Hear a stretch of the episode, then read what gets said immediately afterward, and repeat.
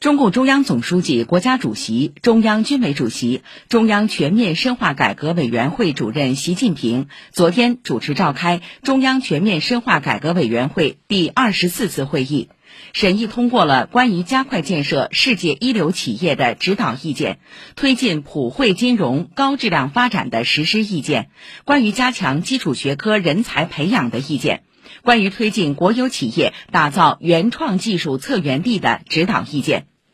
会议审议了中央全面深化改革委员会2021年工作总结报告、中央全面深化改革委员会2022年工作要点。习近平在主持会议时强调，要坚持党的全面领导，发展更高水平的社会主义市场经济，毫不动摇巩固和发展公有制经济，毫不动摇鼓励、支持和引导非公有制经济发展，加快建设一批产品卓越、品牌卓著、创新领先、治理现代的世界一流企业，在全面建设社会主义现代化国家、实现第二个百年奋斗目标进程中实现更大发展，发挥更大作用。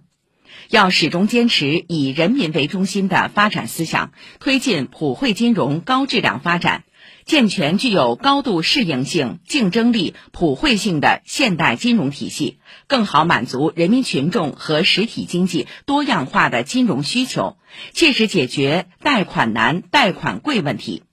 要全方位谋划基础学科人才培养，科学确定人才培养规模，优化结构布局，在选拔、培养、评价、使用、保障等方面进行体系化、链条式设计，大力培养造就一大批国家创新发展急需的基础研究人才。要推动国有企业完善创新体系，增强创新能力，激发创新活力，促进产业链、创新链深度融合，提升国有企业原创技术需求牵引、源头供给、资源配置、转化应用能力，打造原创技术策源地。中共中央政治局常委、中央全面深化改革委员会副主任李克强、王沪宁、韩正出席会议。